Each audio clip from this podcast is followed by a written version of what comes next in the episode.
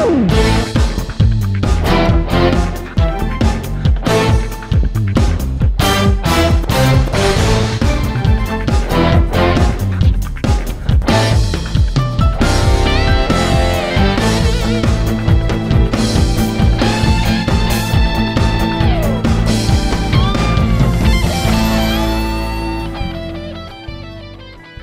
Thank you for listening to the Roundtable Consult, where we discuss political and social issues that matter to you from a spiritual, medical, and legal perspective.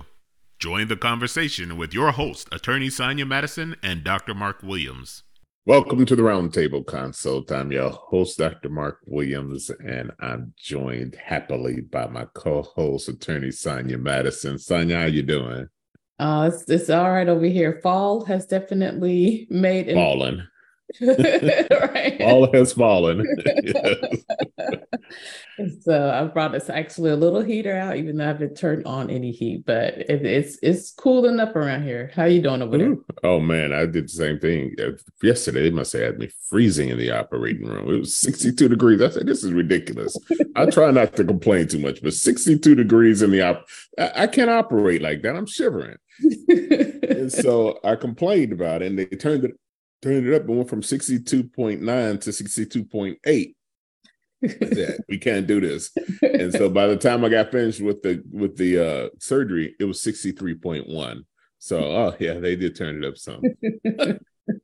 So when i got to the office i got to the office and in my office in my office is usually the coldest one. I've got a vent sitting right over overhead too and it just blows the cold air directly on me. And so i turned on the on the heater Doris walked into the office. She's like, it's like a sauna in here. I was like, I have to thaw out. it's ridiculous. But nah, at least it gets warmer, at least during the daytime. So uh it starts out in the morning pretty chill, chilly, and then uh gets a little bit warmer during the day. I'm and still you shouldn't be complaining. I mean, it is seasons changing. just... I don't want the seasons to change. I want them to be the same all year round. You know, it's the reason why we're having this conversation today because it's what I want. It's what I want. This is what I want. 85 degree, 85 year round, I'd be happy with. 85, 87, really, really. I just like 87. See, I like, to, I like to wear winter clothes every now and then. So I, I need a I need some cool air every now and then. Not not for as long as summer, but but I don't need it to not exist. What you trying to hide? What you trying to cover up? you know, crazy story, which I know we'll, we'll have to probably talk more next weekend. But I, I went to a comedy show uh, two weeks ago, and I wore a trench coat. And uh, one of the comedians that was open mic decided to look at my trench coat and made a whole joke about, "Hey, if you date a girl who wears this trench coat, you know." and it was the small beans. Of course, everyone then looks at me because he's. Oh wow all right. well, that's all right. You used to being the butt of jokes, so. hey, when, you, when you're surrounded by insecure people, you you go ahead and take that hit, right? yeah, how about that? you know, speaking of insecure people, I was reading. I, I came across a story talking about how young men, I think something like 64% of men under 30 or between the ages of 20 and 35 or something like that are single and aren't dating anybody. And a, and a large percentage of them are actually not actively looking to engage in romantic relationships. And they were saying that artificial intelligence is now creating these women who will look the way that they want them to look. You can adjust their body size, their breast size, their their rear end size, and you know they can you can give them whatever kind of accent they want to have. They can be whatever ethnicity they can and they'll say whatever you want them to say. I mean, they'll they'll develop and learn what your personalities are, what you like, what you dislike. If you want them to send them a picture, they'll send you a picture instantly.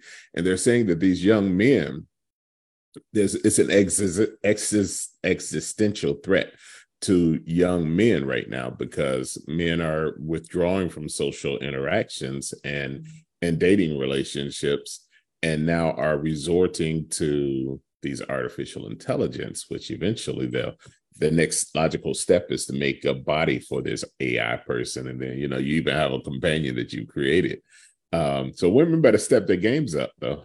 I was gonna. Well, I was gonna say. I remember when IVF and sperm donation became a thing, and that was what men were afraid of. Was well, now a woman can pretty much pick out the characteristics that she wants to have in her child, and then you know artificially inseminate that without the need of a man. And so, and so I mean, yeah. who's losing out here? You know? Turnabout's turnabout's fair play. Yes, you still need Turn- to create life. So, but it was a scary thought when you start thinking about that. That many men are actually withdrawn from social interactions. No wonder you're still single. There's no man out there trying to, uh, you know, engage in relationships with with real women when they can get an artificial intelligence one who never argues with them, who never fuss backs you know, who never. And if and that's I, what if that's what men want, then hey, women, women, you are better off because they do, they simply do not want your mind. it's your body. We want your mind. We just want your mind controlled in a certain kind of way. yeah.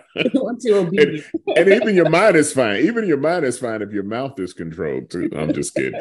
I'm saying, I'm, folks, I am not chauvinistic. I'm not misogynistic like this. I'm just joking. These are jokes.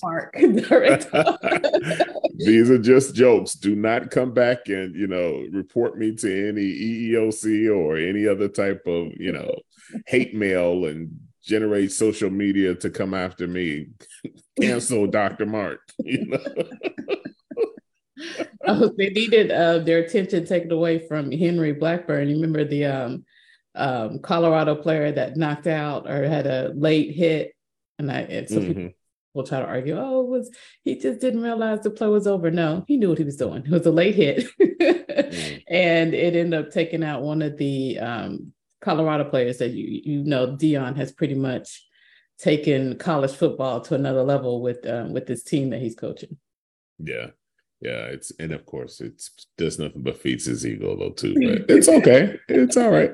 You know, I mean, you know, if you want to if if you want him to say who the best coach is, you got to give him a mirror. So at least that's what he says. So that's what he says. So is that good or bad to have to that have that level of confidence, or is that arrogance?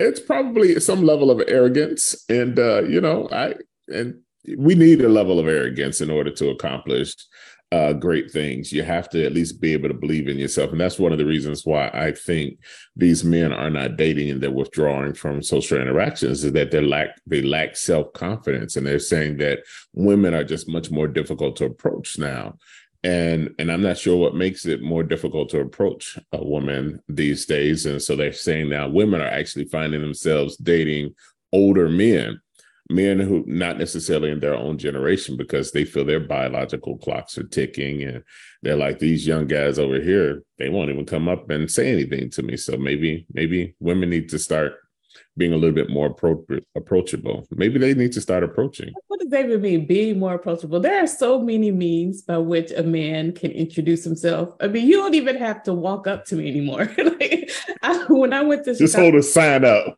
I'd like to meet you. when I went to Chicago, I had a guy tell me, you know, here's my so here's my Instagram. You know, why don't you just DM me? That that is the line now. Don't even ask for my phone number. Just DM me, you know, and so there's so many means by which men can approach women um, using social media that I don't buy that excuse. But also to say that, oh, you're not approachable, what you're basically saying, hey, you want me to approach you so that then you're okay carrying on a subsequent conversation. I mean, is there a problem with is there a problem with a woman approaching a man? There's no problem with that, but the problem is you waiting for me to approach you. That's but the problem. Why is that a problem? Women wait for men to approach them.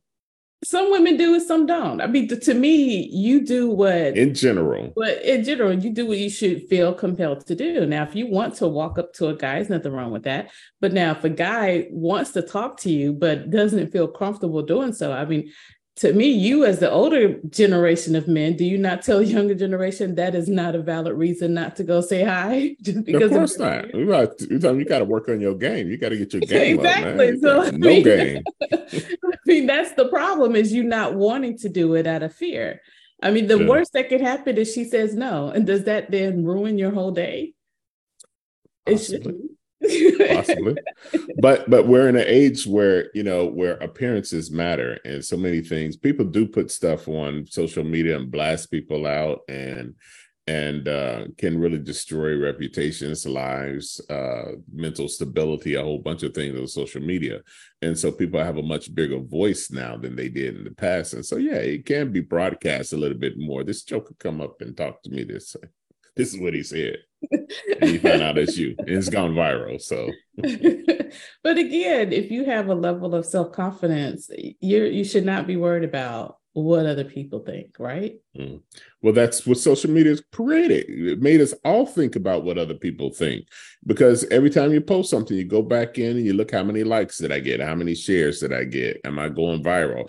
And if I don't get enough likes, then I'm not worthy. I'm not desirable. I'm not, I'm not worth anything. So well, we I think definitely don't want that lesson though being once taught. And so, you know, if anything, that should then encourage us to encourage young people to go out more because that's not to me you should use social media not let social media use you.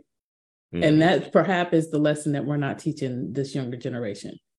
Yeah so then the other question that comes up this week is should the police be using social media to monitor things?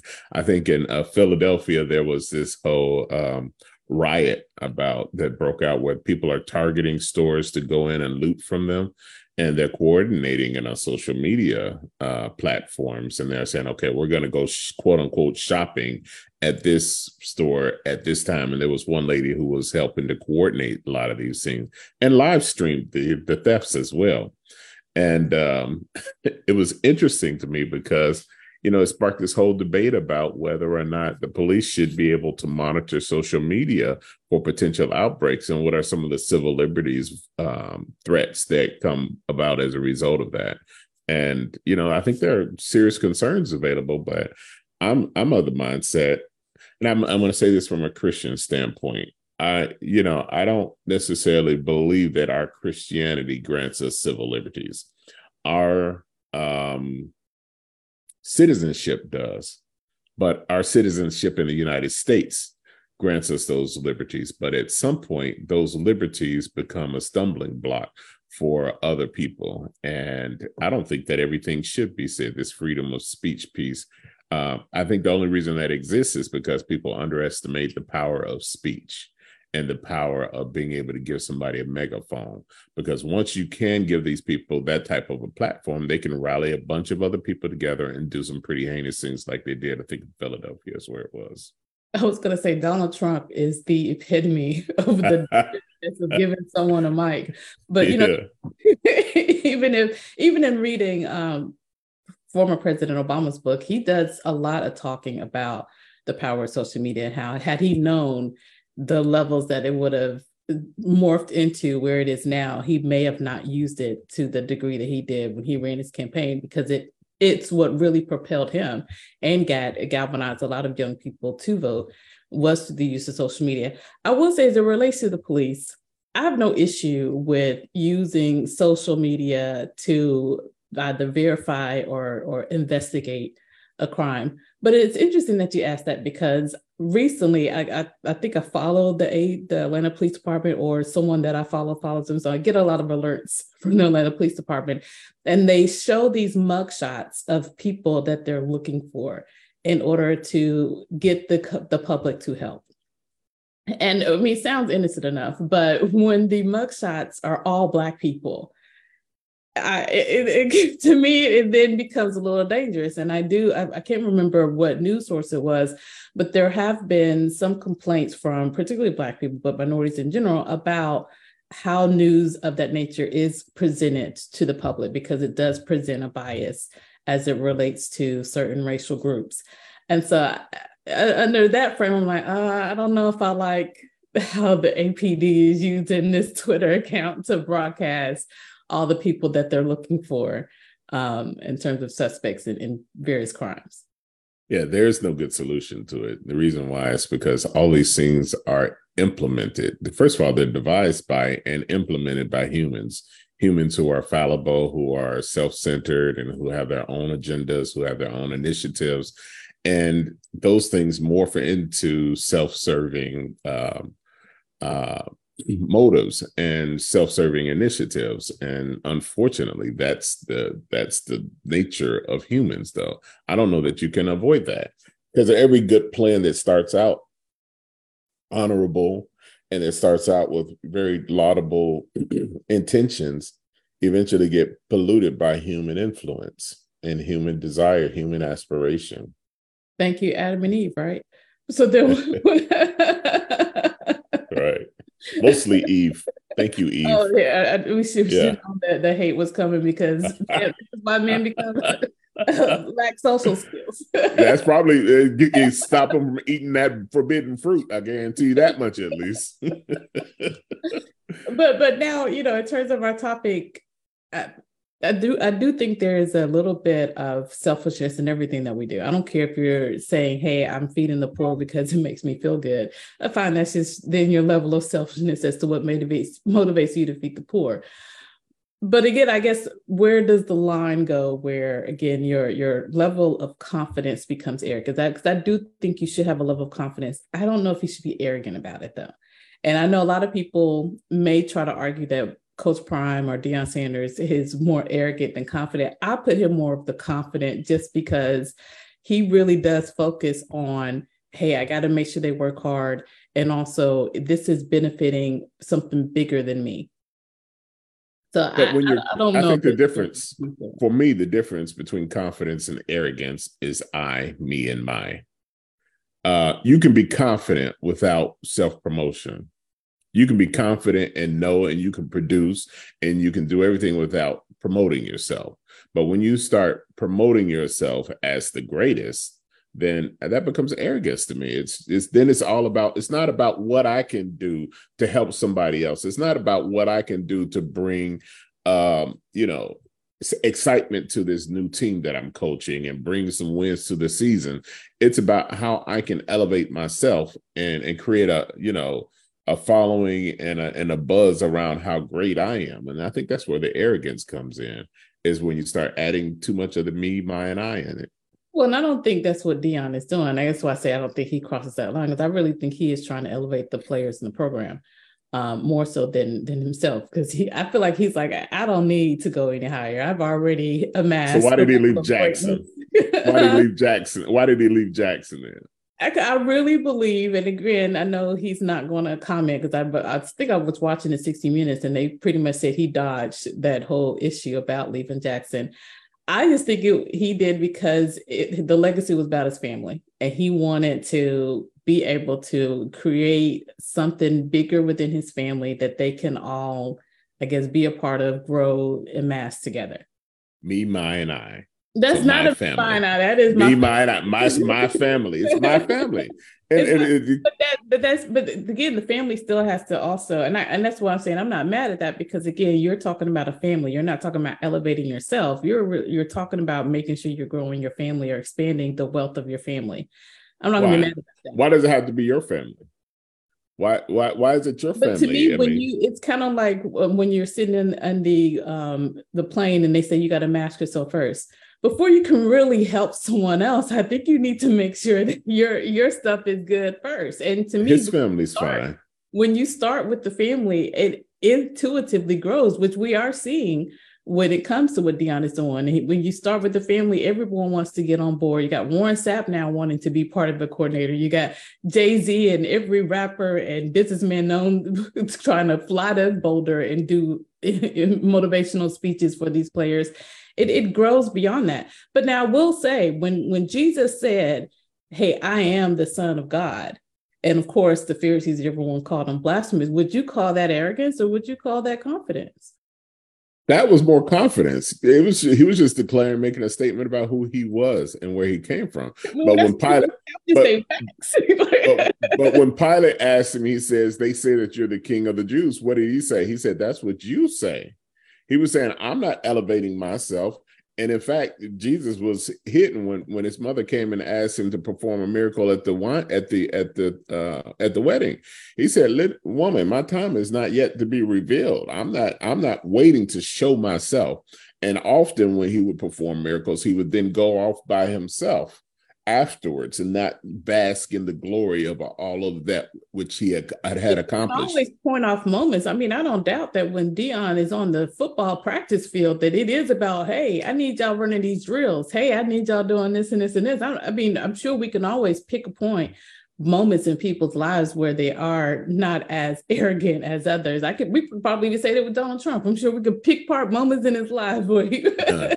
where he, may, where he thought about his son. I don't know, but but uh, but again, like, but the we we cannot deny that what people were back then were crucifying him for is because they claimed he was professing himself to be again the son of God and and we do know that they that that he did profess himself to be that. Now of course we say oh those are just facts he, was trying to save us. So it is to make that profession he needed us to come to him so that we can have salvation. But now if other people say hey you know i'm the person the way the truth and the life to for your eternal life we're going to be like take your arrogant behind up out of here. You are not you are not my source of salvation yeah, but if Jesus hadn't um, amounted as much popularity as he did, he could have claimed to be whoever, the Son of God.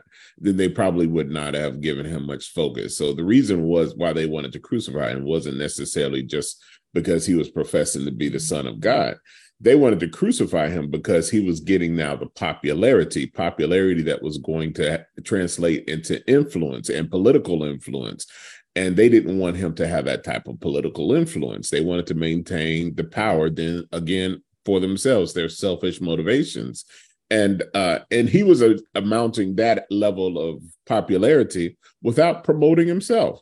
Just going about doing the work of his father was enough to bring about promotion. Now, I mean, let's be honest here. Calling yourself the Son of God is self promotion. Now, it's for the good of our salvation, but we still it's identification. Spade it's identification. When Jesus raised Lazarus from the dead, did the Bible says that he groaned within himself and then he said out loud, he said, Thank you, Father, for hearing my prayer. And they said that he said this so that all those people around would know that it was God who did it and not he himself.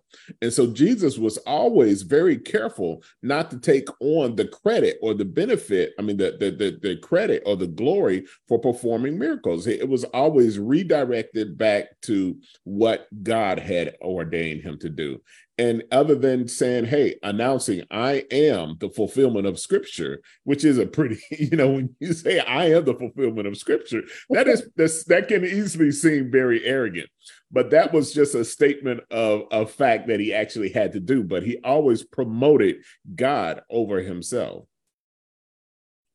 Well, so again, I'm just saying, hey, does that cross the line to arrogance? That's all, that's all I'm saying. Is it does it cross the line? I think was and, and again, I'm not saying again that it wasn't necessary, and maybe that's part of the equation. Is okay, what is your reason for your self promotion?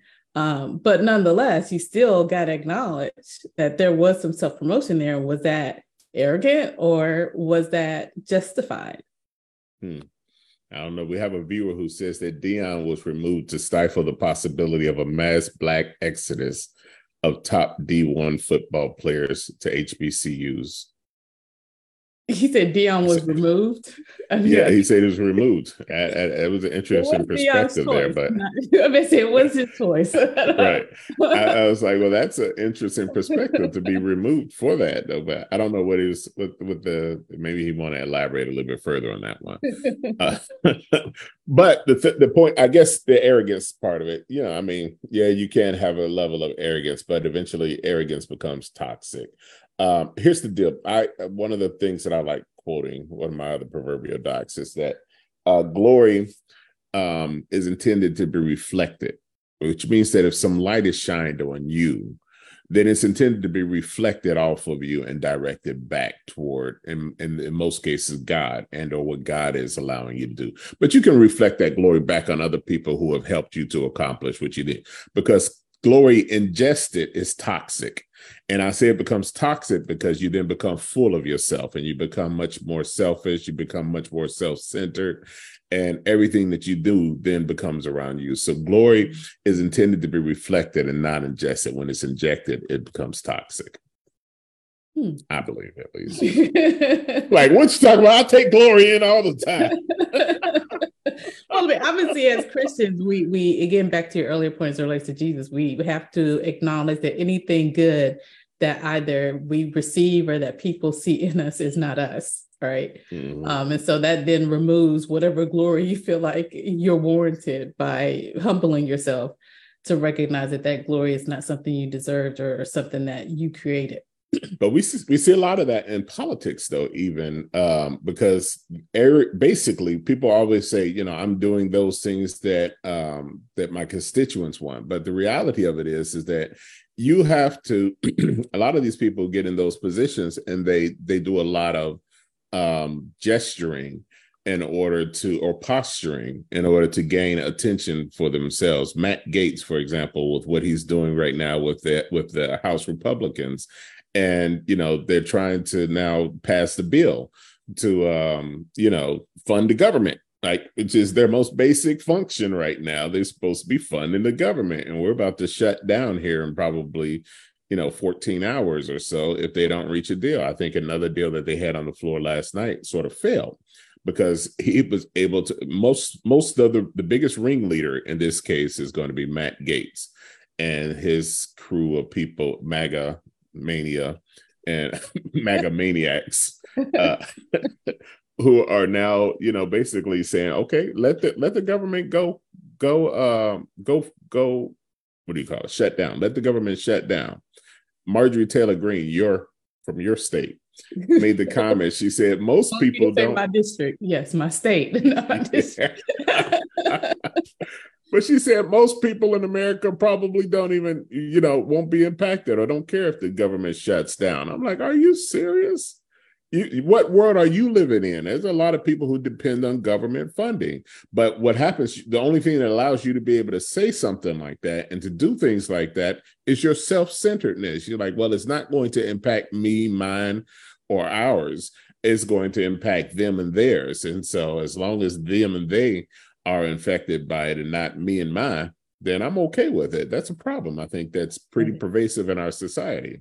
Well, and I want to make sure people understand um, when when the government shut down, there are groups of people who not only will not get paid, but also will not get back pay. So when you're talking about, and I, and I believe the OBM, which I believe is the Office of, of Budget and Management, their communications director spoke at one of the White House press conference and says, "Hey, listen, the person that's cleaning out my trash, they're not going to get paid." period now you you guys are talking are good getting paid and kevin mccarthy talking about well i will forego my salary no but one you're still getting paid you you're not the ones that misses out and even if you forego what you're doing is say i'm going to place a hold on it and as soon as we reopen you're going to recoup whatever you did not get during the time there was hold but that does not apply across the board because again when you're talking about a janitor, you talk about people who are paid by the hour that you work. If you don't work, you don't get paid. And so to be so selfish to say that, well, you know, I won't feel it. So it's just the government shutting down. But don't worry, everyone works for private companies and y'all should be okay. That is a level of selfishness that is not even arrogant. That's just straight selfish, you know. I don't even know the word. Like it's, it's just an evilness to it. I mean, come on. But there are a lot of people who will still have to work and won't get paid. A lot of these, I think they were saying like two million um, service people, people who are working in the military, will likely not get paid, but they still have to show up. They still have to defend the country. They show if they refuse to show up, then they be get potentially get court martialed. I'm I don't know. I'm just speculating. I think if you're required, if you're enlisted in the military, you're supposed to be where you're supposed to be when they're supposed to be there. And you can't say, well, I'm not getting paid for so I'm not showing up. I can do that in the private sector, right? But even in, private sector, military. if you're a salaried worker, you know, I mean, yeah, your salary is your salary, and so that's why I'm saying even those people that still have to work, they will get their back pay. Now, depending on how long the shutdown, yeah, they may not be able to wait for that for such a long, and, and perhaps there'll be some heat on it but I, this approach, but I, it, it reminds me when Donald Trump took office, and within his first year or two, we were talking about a potential shutdown, and he took the same position that Marjorie took. Oh, it's no big deal. In fact, I'm definitely going to shut it down. Like it, it was a hooray or a parade for the shutdown.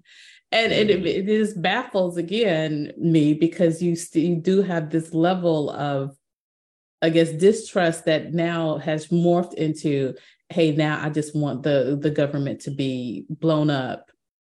You know, this yeah. because because if it's not working for me, it don't need to work for anybody else. You know, we can just blow it up until it begins to work for me. And, and there's a lot of people who have that who have that uh, philosophy. There's people who who charged uh, the Capitol on January 6th. It's not working for me, so I need to tear it down. And so I'm like, where do people get this stuff from? so it doesn't always have to be about you. I'm like, government is always working for you. You just don't like that it's working for someone else too. I mean, and I think that's where the problem is. Is no, I don't like that. This group of people are getting rights. Okay, but that's not taking away the rights that you have. But no, but you're just so stuck on a group of people getting rights that now you want to overthrow the government. That's crazy. Uh, but you know, th- there's something to be said about, and and you know, and this is probably going to be misquoted for me someplace or another. Uh, something to be said about dictatorships is because you don't have to worry about what other people think. You don't have to. You don't have to uh, be selfless in some of your aspirations. When you're a dictator, you're like, look, this is what I think is best. This is what we're going to do. We'll move ahead. Kim Jong Un starve his people. Why? Because he thinks that it's necessary in order to be able to build his military might. It's like, listen, all the money that we're getting right now, we're not not going toward any type of social programs or you, you get fed the best way you can get fed. And right now we need to build our military might. You can make those type of decisions when you're a dictator. But when you're in a democracy or a constitutional republic, however you choose to call the United States, you don't get to make those type of decisions, the ones that are just on you. You have to consider the impact that your decisions have on other people. And some people just don't like that. And you see a lot of people, Donald Trump don't like the fact that he has to consider the impact that his his decisions have on other people. Apparently Marjorie Taylor Greene does it when he has to consider his investors when he tell them Mar-a-Lago is worth 1.2 billion it's actually worth like 24 million. well, well, we'll, well, that level of selfishness is coming back to haunt him. We'll see what happens after that. So, but it's funny but, that you say that because I, I think what it, what seems to be one of the things that's hung up on on the shutdown is Ukraine. And that it seems like a, a group of people do not want any more money going to Ukraine. And we've had the president of Ukraine come down here, have a sit down with, with our President Biden, uh, have our White House emphasize the importance of it, even though they told him, hey, don't go to the congressional hearings, just, just let us handle that. But if it comes down to supporting Ukraine, which we both agree, you know, to, to some degree, the reason why people don't want any money going there is, is for selfish reasons. Um, then you know we may be in this shutdown longer than necessary. Because I mean, I think ultimately they know that they need to fund Ukraine. I think ultimately they know that hey, if we allow Russia to expand its territory. I mean, this is like again back to World War II. We can't allow Germany going around expanding all of Europe. You allow Russia to expand its territory, that dictatorship will continue to spread and ultimately affect everyone as it relates to the economy, as it relates to military, as it relates to so many foreign affairs. But instead of acknowledging and, and saying that, you want to placate people's desires to only keep money in the US mm. and thereby use that to keep again funding shut down. You know, I mean, you're talking about that makes me think of two aspects, or one of the biggest um, problems with selfishness is that it's really short sighted. You know, a lot of times when you are selfish, you can only see beyond the right now the immediate impact of what something's going to happen.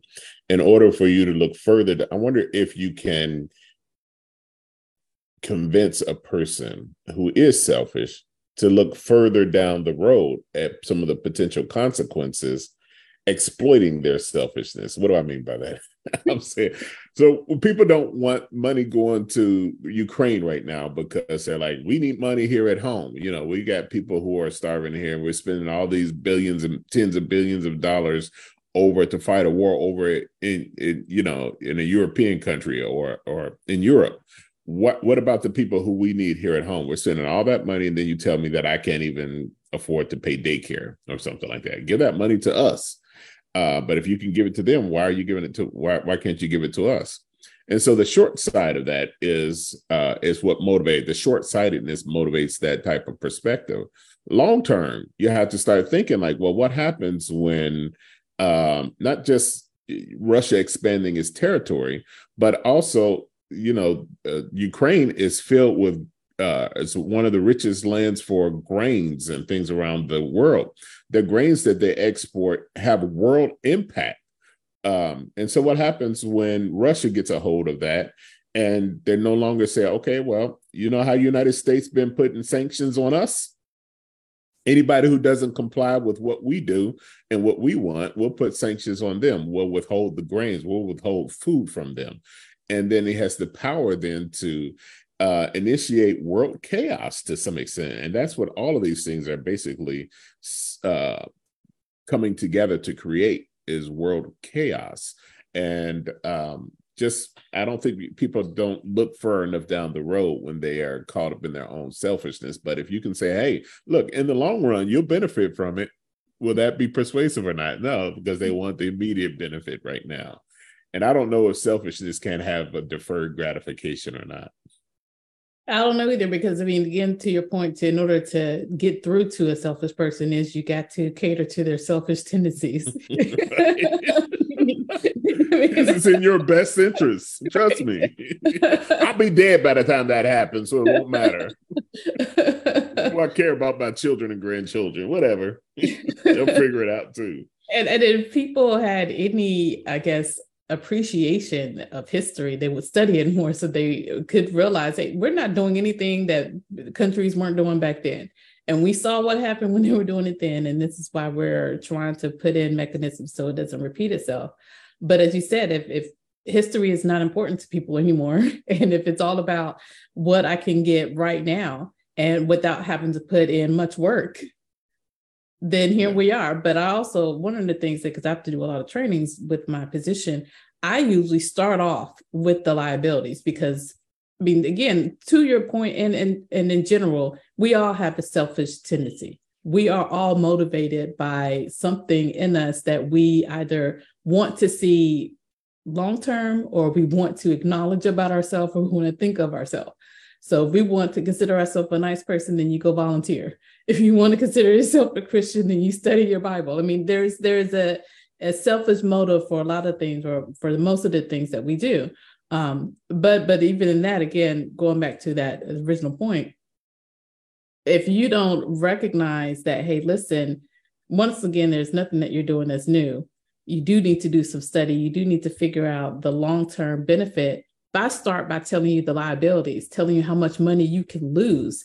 Even though you've got 10 days of a million dollars, you're going to have 10 years of negative zero. I think that that that has been sufficient to help people understand that hey, this is going to cost me more than the gain that I receive. And I really feel like that's the way you got to come at it. You got to show them how much they'll lose versus versus focusing on how much they may gain. Hmm. I don't know. Jesus said, if anyone desires to come after me, let him deny himself and take up his cross and follow me. Now, now that's the thing that I, that gets me is that, you know, everybody want to be Christian, but nobody wants to deny themselves. And you cannot necessarily follow after Christ if you refuse to deny yourself. Deny myself of what? Deny yourself of a whole bunch of things of self of, of of whatever those things are that really make you happy. I mean that that you really desire that you want you know whether it's food whether it's sex whether it's gratification of the flesh in any way shape or form. And usually huh? Money Money. Yeah, I was about to say, and it usually eventually comes down to money, you know, because it's the root of all of, of all the evil, and we just can't get to the point where we deny ourselves. And I thought I was when Donald Trump came out this whole America First policy thing, I said that will be contagious. People will jump right on board with it because we're in a world where people all they do is they take selfies here or there. Look at me, look at me, look at me, and it's all about me. I got a friend who, everywhere we go, anytime, anywhere he goes, he just always snapping a selfie. I'm like, why are you taking a picture of yourself? You know, why not just a picture, but you've just taken like 20 pictures. Myself. And why you you ain't that cute? say. nah, I'm like, but why? Just so that you can have all these pictures of you in your phone. Why? What's the purpose? And it is not it's not to discredit him, but it's the society that we're living in right now. It's this whole me first mentality, and I knew that an America first uh, mantra would certainly resonate with a bunch of selfish Americans. And the point is, and you can't keep calling yourself a Christian nation when you refuse to deny yourself. Now, this would get me in trouble if I did polit- if I ever ran for political office because I was talking to Doris earlier this week about the migrate, uh, the illegal migration, illegal migration, the migrant problem that we have at the border. Well, people are going to always come to this border. They're going to keep coming to this border because they they recognize in their country they don't have the resources they don't have access to certain things they may be unsafe they're going to die if they stay in their country uh, or the chances of them dying is greater um, if they stayed in their country than if they tried to cross the border. Because America is supposed to be this land flowing with milk and honey, the promised land to so many other people. And because we actually promote humanitarianism across the world and we then judge other countries for their inhumane treatment of people, they say, even if I cross the border, I'm not going to get killed. I've got a chance. I've got at least a chance of sneaking into the US and and making a life for myself. So they people are desiring a better life for themselves and are desperate to be able to do it. And the only way that we'll be able to stop that is by forsaking our commitment to humanitarianism.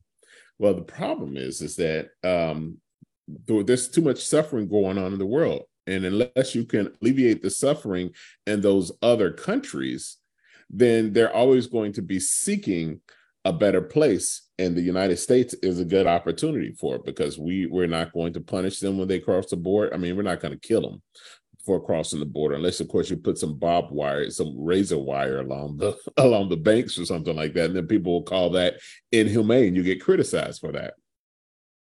So what will happen is what what could easily happen is that there is enough money in this world that no person of the 7 billion people on this world should go without need.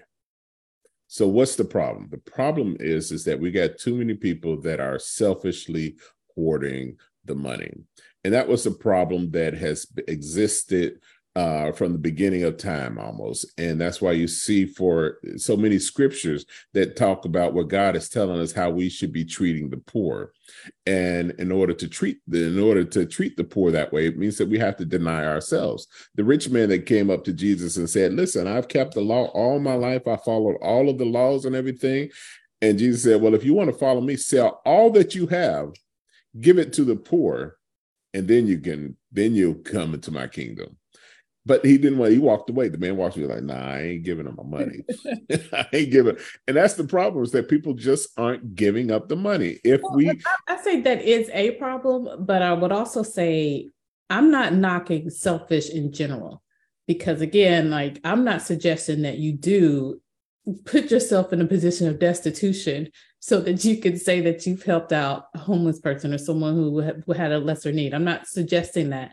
Um, now, again, I know we've got our Christian philosophy and the American philosophy, but I don't think America is suggesting that, hey, we go into this, insurmountable debt, which is where we are though, insurmountable debt for the purpose of helping other countries. To me, the problem is when you are so selfish that it is to the detriment of others. Like when you are purposely, it is your intent to oppress someone else to elevate yourself. That to me is when the line has been crossed whoever has the intent to oppress somebody else, well, I'll take that back. Well, never mind. Never mind. Yeah, we got about 200, we got a 250 plus years history of telling, telling that right now. But nobody art- time for that history lesson. nobody articulate, let me say, nobody articulates it as such. Because the reality of it is is that when you embellish yourself you impress another you oppress another person. And and maybe you're not directly oppressing them but you're passively oppressing them because your embellishment your your indulgence basically is above and beyond what you need. That means it's something that could have been given to other people who actually have a greater need. Now people criticize me and say mark well why aren't you doing that? Well to some extent i really am uh, because I stay I stay in business to keep horn, other people bro. employed. I'm, I'm, just saying. I'm, no, I'm just saying. I'm just silencing the critics. who be like, "Well, why don't you go?" Because people have criticized. Well, why don't you give all your money to everybody? I pretty much do. I pretty much give all my money away to my employees because I don't get in it really. Hey, you benefit though from their employment. I benefit. Well, I, am not benefiting much. I can benefit plenty of other ways, and plenty. I could go someplace else and benefit much more. But the point that I'm making is that either we're going to be a Christian nation or we're not. If you're going to claim to be a Christian nation, be that. Then that means leave. The, the Bible tells us it says, when you glean your fields, leave some. Don't reap it all. Leave some for the poor and for the foreigners who come into your land so that when they come in, they can eat something but you don't want to practice that. You want to put up walls and bob wire, uh, razor wire, and everything to prevent the, the foreigner from coming into your land and grazing. I'm of the belief that if we are true believers, if we were a, truly a Christian nation and we followed after the precepts of God, that God will make provision for it there's I'm reminded of the story in the Bible where where God told I think it was Elijah or Elisha, one of the two. He told the prophets, he said, "Go to Zarephath because I've already prepared a widow woman there for you to provide for you." It was in the middle of a famine, and this woman had you know only one vat of oil and and a few and some flour left. She had in her mind, she said, "I've got." Me, I'm about to go in and make this cake here for my son and me, and this is all we have left and we're going to eat it and we're going to die. That was her plan because she was so poor and so destitute. But when the prophet got there, he told her, Go and make an oil for me, go and make some food for me, because God says you're supposed to be providing for me. And she had a choice at that moment. She's like, Wait a minute, this is the last thing I have. I'm going to give you the last that I have to, to my own detriment uh, to feed you, the prophet well, when she did that out of obedience, God made sure that her barrels never wasted. She had more and more oil, more and ever. So God is the one who's our provision. So if we really were a Christian nation following after God's precepts, we would understand that God is our provision and that our provision would not extinguish as long as we're doing the will of God. And if it did seem to extinguish, then God still has another plan for us. But the problem is, is that we're not a Christian nation. We are a nation that is governed by the Constitution. And so as a result, we need to have a constitutional uh, policy, or we need to, Congress needs to write some laws that says, okay, well, this is what we're going to do when people cross the border illegally. So shut up on that whole we are Christian nation. We're not Christian nation because we're not doing what God told us to do. Well, and because we are not a Christian nation, and this may be a topic for another day, I think we also recognize that God is not trying to preserve us so that we can enjoy earth. I, I think for the most part that God is testing us to ensure our eternal life is okay. but he's not necessarily concerned about the enjoyment that you have here on earth. And because of that, again, we, we talked about that immediate gratification, but because of that, we're concerned about our enjoyment of earth. we're concerned about making sure whatever work we put in that we're getting a benefit out of it. We're concerned about ensuring that hey, I have the ability to have a nice house even if right now I can't do that or I have the ability to be um, wealthy or to pass wealth down to my kids even if I my parents weren't able to do that for me now. And that to me is again that's the American way that by American standards, that's not an issue. Um, but again, by American standards, it becomes an issue if you get into the way of someone else, if you try to defraud someone else or oppress someone else. And that to me is what Donald Trump did when it came to the investment of his properties. You're telling investors, hey, this is how much the value is. When you know that that is wrong, for the purpose of getting more money on your investment to do something else. And that to me is where America says, no, you crossed the line. Now, Christian wise, again, I just think we're just like, this isn't a Christian nation, and I at least want to have some enjoyment while I'm here on earth. Good or bad, you've made it clear. The scripture says that is bad. get rid of that flower, get rid of your plans. But that is hard to do. That and I think we recognize or empathize with how difficult that is to do here in this society. Well, here's the end result of our selfishness is self-destruction of mankind um, even it's uh, you know, Mark, you always got to go Debbie Downer on us, don't you? but, well, it's coming to an end. I don't know. What, I don't know how else. it's coming to an end, y'all. Get ready. Get ready. but I think God knew that. God knew that when He created man, that, that man would be so selfish, and He gives us the plan to say, "Hey, this is how you avoid utter destruction of yourselves." Is to care for those poor, care for the poor. And I mean, he reiterated over and over and over. There's so many scriptures in the Bible that talks about you have to care for the poor. And he said the poor will always be among you. And um, but we don't ever listen to that. And I think that's going to be the the the, the down the downfall of humanity is our inability to get to deny ourselves to care for people who are less fortunate than we are even the uh the looting that went on in Philadelphia this uh past week. I think I heard her say on on her social media, she was like, you know, when she was live streaming, she said, "We all gotta eat. We all gotta eat." And I'm sitting there thinking, like, is that what really motivates it? And it very well might, very well may be. If it's not what motivated her action in this moment, there will come a time when that will motivate people. Because when you look at your baby over there starving because you don't have the money to buy them food, you're going to do everything within your within your ability to secure food and provision for them. And it may not even have to get to that level of destitution for you or desperation for you in fact, all you have to do is start saying, "Look, this is this ain't right." You know, I think one of the comments they made there, they said, "You know, I know we we know we shouldn't be destroying our own property, but that's the only way that they listen." And so some people will not wait till, the, till they get to the point of being desperate where they have to do something like that. They'll say, I'll be a little bit more preemptive. And so what I'll do is I will, I, I don't have any, I don't have any guilt or shame about going out and committing these crimes against people who have been exploiting me, who have been utilizing my service, getting richer and richer and richer off of my service all of these years.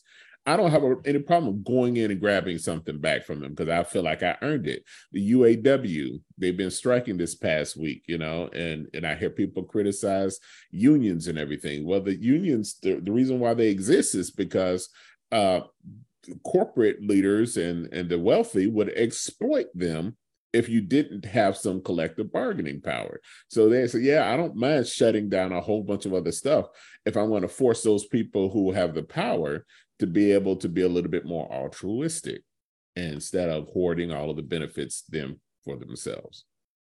Which so that's all, think, you know, I, I, go back and forth with unions just because I'm like, the laws are, you got to me, work with minimum wage, work with making sure healthcare gets, is accessible, work with making sure that their, um, the, the location has safety requirements. I mean, all that is, is available and in place without the need of a union.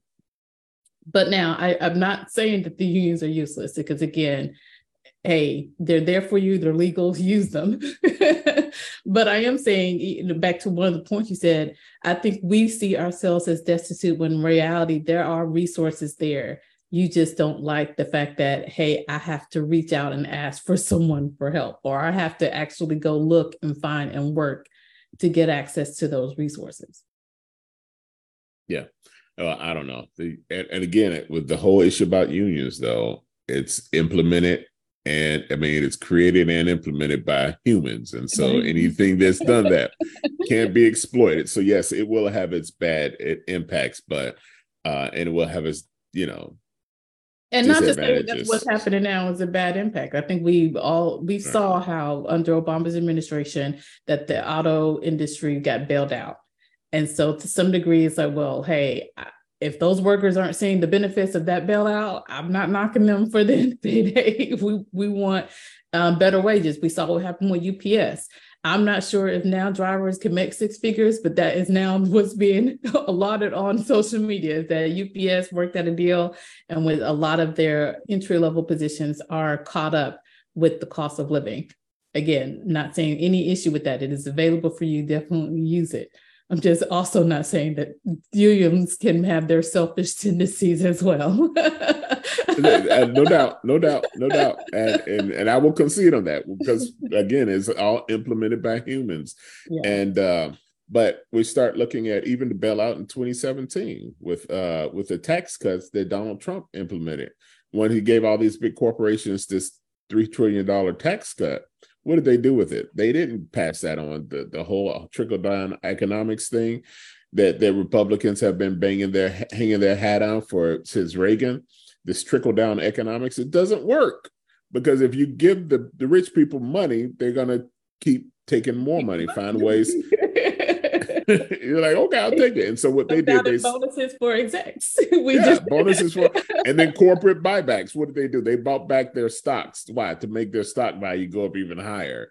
And so this is the this is the problem with humanity the problem with humanity is that me, my, and I mentality that we just can't get beyond. And if we could ever get beyond it, we would fix problems like world hunger. We would fix problems like unemployment. We would have we wouldn't have this issue of an immigration problem. We wouldn't have we wouldn't have the looting and everything because everybody's needs would be taken care of. It was um in the book of acts it always talks about you know when when in the early church what happened was everybody came together they gave all their goods and they had all things in common. And so when you start saying words like that people start saying oh my god that's socialism and communism and everything no it's christianism. It's christianism to make sure that that you have all things that nobody goes without that is our charge as Christians. That is the and, charge as Christians. But again, like if everyone really just took care of themselves, do you really feel like we would be where we are? Because I again, my thing is, it is the fact that you are trying to oppress people to elevate yourself. That is the American problem.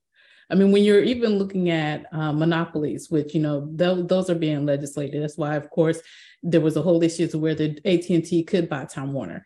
The fear is, hey, it prevents other people from using a, a source or a service that is clearly able to generate money um, for their benefit in their communities. Now they have to rely on this one individual who continues, or this one monopoly, or this one entity who is buying out everyone left and right, or having their resources at such a low cost that it is removing other people's ability to then use the same service to help their communities. And so that to me is what the American problem is. It's not so much that this a I mentality as it is so much as a hey, I gotta bring you down to elevate myself mentality. Or so I can be the, I have to be the only one who can walk in a room and command the attention. So I have to dim your light so that my light shines even brighter. I, I, I think that that's the consequence. I don't know that that's necessarily the motive the consequence is a lot of times when we when we aspire to be all encompassing to own everything to be sovereign that's what we're seeking sovereignty basically. When we seek sovereignty that means the consequence of our sovereignty is that somebody is going to be subjugated. I can't be sovereign if i don't have any subjugates but if it's that, hey, I'm going to drag you from Africa and force you into this, place. I mean, that is a literal, I am going to oppress you so that I can get what I want. And that to me is where the American capitalism problem is. That's where it started. And it, and yet, guess what? It continues. it continues to this day.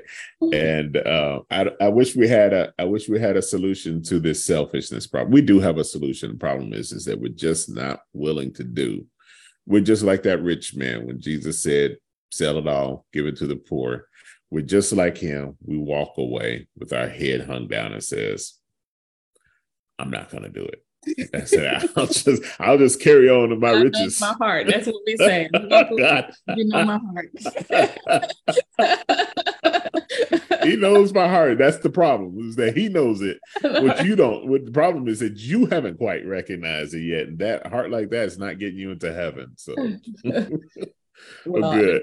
As always, we appreciate you guys commenting and tuning in as we sit here and talk about the various events of the world as well as the trials and tribulations in hopes that we can save at least this temporary moment that we have here on earth. Um, if you have not liked or if you've not followed us on your favorite podcast platform or even on YouTube, we encourage you to please go and do that. We are here every Saturday at 11 a.m. Eastern Time, 10 a.m. Central Standard Time. You can also catch a repeat of this episode on Star Radio, and you can go back and listen to all of our other episodes, not only on your favorite podcast platform, but right here on Facebook. So thank you so much for tuning in, and we will see you next Saturday.